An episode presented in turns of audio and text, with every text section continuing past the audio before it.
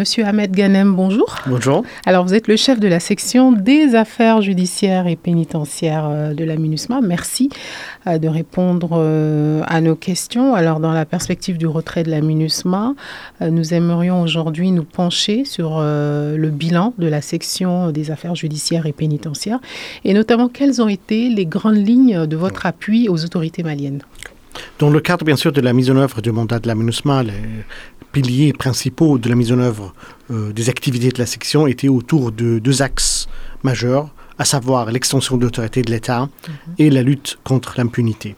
Ce sont deux axes euh, avec lesquels nous avons travaillé étroitement avec euh, nos partenaires nationaux et notamment le ministère de la Justice ainsi que bien sûr les autorités judiciaires et pénitentiaires.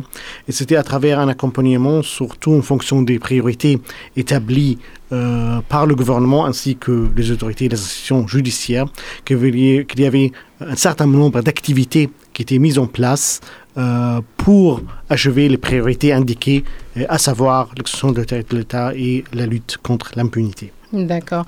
Alors, euh, extension de l'autorité euh, de l'État en 10 ans de présence au Mali, hein, quels ont été les principaux projets euh, menés dans ce domaine?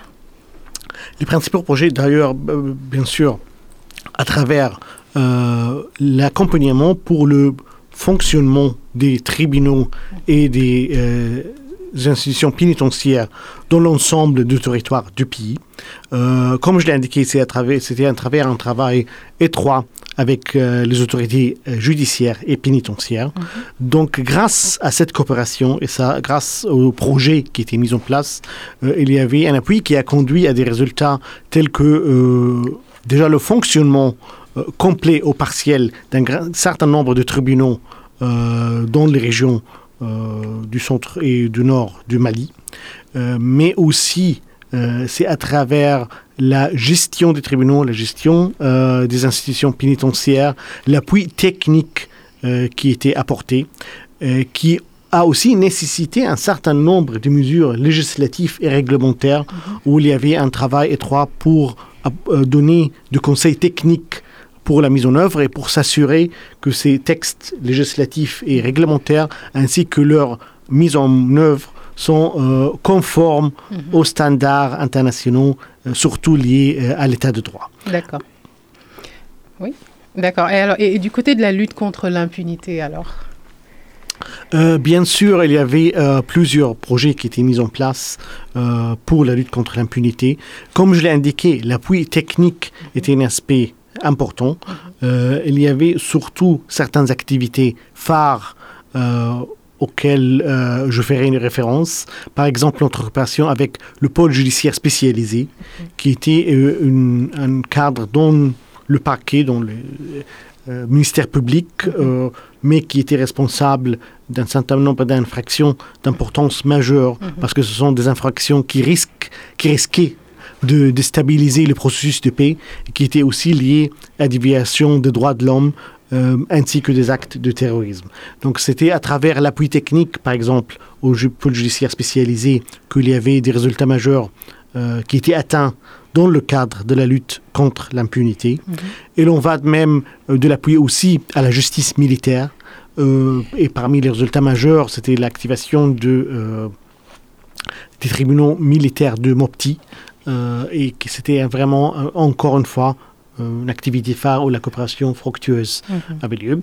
Il y avait aussi un certain nombre de projets de loi euh, qui étaient discutés et je sais qu'ils sont en cadre d'être encore discutés pour arriver à des textes euh, vraiment qui répondent aux besoins mais qui sont aussi conformes aux standards internationaux, surtout dans le cadre des, euh, des projets de, code pénal, code de procédure pénale, mhm. code militaire, et où il y avait vraiment une coopération, encore une fois, très fructueuse avec le ministère de la Justice ou le ministère de la Défense dans le cadre de la justice mhm. militaire. Donc ce sont des aspects majeurs qui étaient mis en place, mhm. surtout pour la lutte contre l'impunité, mais je voulais aussi faire référence à un appui technique qui était apporté pour l'adoption d'une politique pénale, une stratégie de poursuite, qui est une pièce centrale euh, des efforts gouvernementaux pour la lutte contre l'impunité et qui était adoptée à travers un circulaire du ministre de la Justice et qui reflète euh, encore une fois euh, l'appui technique qui était apporté pour accompagner les priorités déjà établies par le gouvernement. Effectivement, vous avez mentionné ces nombreux projets et appuis en région, au nord et au centre. Euh, de quoi êtes-vous, vous, le, le plus fier et comment est-ce que les autorités ont accueilli tout ce que vous avez fait comme appui? Je crois que nous sommes euh, très fiers euh, des résultats atteints, je crois, dans une période qui, quand même, pas tellement longue, mais quand même importante. Mhm. Il y avait des résultats tangibles. c'était, comme je l'ai indiqué, c'était grâce à une coopération très étroite et à un vrai partenariat avec nos partenaires nationaux, que ce soit le gouvernement, les institutions judiciaires et pénitentiaires, euh, ainsi que aussi la société civile, et il faut l'indiquer, certains des aspects, surtout le travail euh, normatif, euh, le travail pour l'accès à la justice, mhm. c'était surtout grâce à une coopération très forte et étroite avec à la fois les acteurs gouvernementaux et la société civile. Mhm. Et donc, je crois que ces bilans, c'est grâce surtout à un esprit de coopération euh, un esprit d'une seule équipe et ce que je crois c'était vraiment euh, la raison principale derrière la réussite de ces projets qui étaient mis en place euh, ces années passées. Alors c'est vrai, vous avez parlé du judiciaire, mais il faut dire aussi que la, section a appuyé hein, les différentes prisons au Mali, l'appui au personnel pénitentiaire. Donnez-nous des détails sur ces initiatives liées au pénitentiaire. Bien sûr, c'est très important de souligner ce travail parce que les institutions pénitentiaires jouent un rôle très important et lorsqu'on parle euh, de la lutte contre l'impunité, c'est aussi à travers la euh, réhabilitation euh, des personnes jugées, c'est à travers la réintégration sociale. et c'est surtout un travail qui est mené avec les institutions pénitentiaires du pays. Donc, il y avait déjà le travail dans le cadre de l'appui institutionnel, mm-hmm. surtout l'infrastructure, euh, mais je, je, voudrais quand même aussi euh, souligner le travail concernant la gestion des prisons. Où à travers les formations, l'appui technique, euh, je crois qu'il y avait des résultats très positifs pour, en ce qui concerne la question de la gestion des prisons, mais surtout aussi, lorsqu'on parle de la lutte contre l'impunité, du fait de renforcer la sécurité à travers des, des quartiers renforcés de sécurité, euh, je, citerai l'exemple, par exemple, de Diola, mais euh, je parlais aussi de brigade d'intervention rapide pour la sécurité au sein des prisons. Mhm. Et encore une fois, euh, mettons l'accent sur la, lutte, la prévention de la radicalisation au sein des prisons.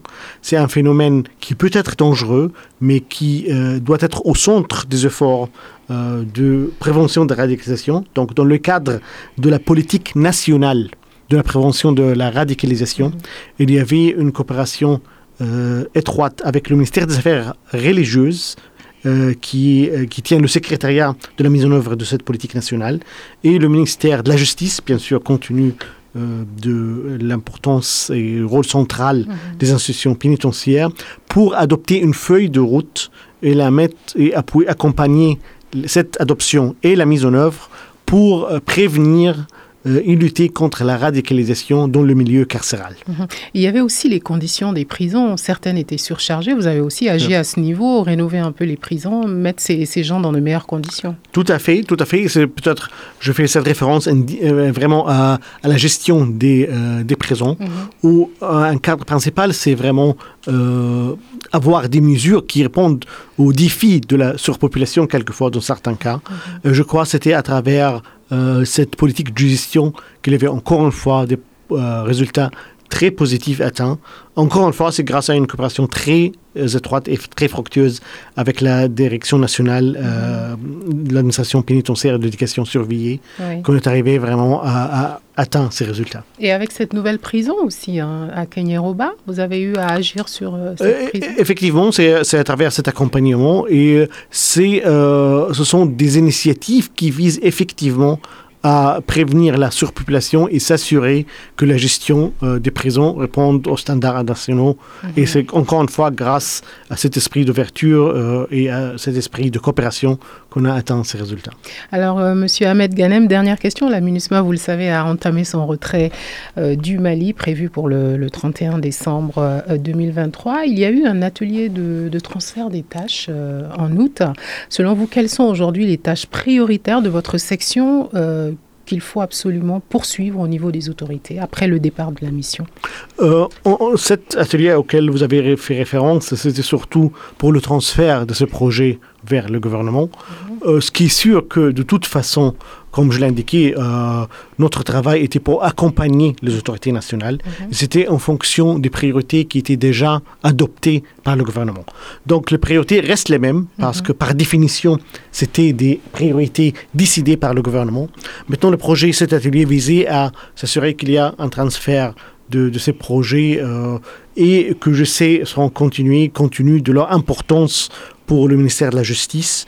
Euh, et je crois euh, un travail important a été lancé et j'en suis sûr que ça va continuer pour s'assurer qu'il y a vraiment tous les résultats qui étaient déjà définis seront atteints à, court et moyen terme. Et il faut aussi ajouter que, bien sûr, le transfert principal est vers le gouvernement, mhm.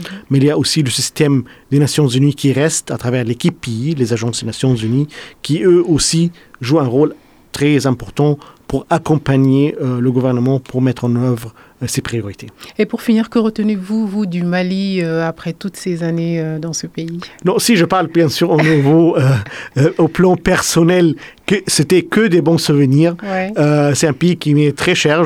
j'espère pouvoir retourner sur le plan personnel pour rencontrer les amis, les frères et sœurs qui, que je connaissais auparavant. Il faut, j'ai toujours indiqué qu'avant de venir ici, j'avais plusieurs amis très proches euh, maliens, qui peut-être me coteront et que je salue très fortement. Mais cette présence aussi m'a aidé à avoir d'autres euh, amis, frères et sœurs. Et donc, euh, j'aimerais bien retourner sur le plan personnel en tant que membre de famille, je l'ai indiqué toujours. Mhm. Et je souhaite pour le pays bien tout le bonheur, bien sûr, parce que l'expérience à la fois professionnelle et personnelle n'était que positif. Et donc, euh, je remercie, c'est pour cela j'ai indiqué mes remerciements à tous les partenaires nationaux. Mais sur le plan personnel, je remercie aussi tout, euh, toutes les personnes que j'ai croisées euh, sur le plan personnel et qui ont contribué au fait que c'était que des bons souvenirs. Ahmed Ganem, merci. Vous êtes le chef de la section des affaires judiciaires et pénitentiaires de la MINUSMA. Merci d'avoir répondu à nos questions. Merci beaucoup.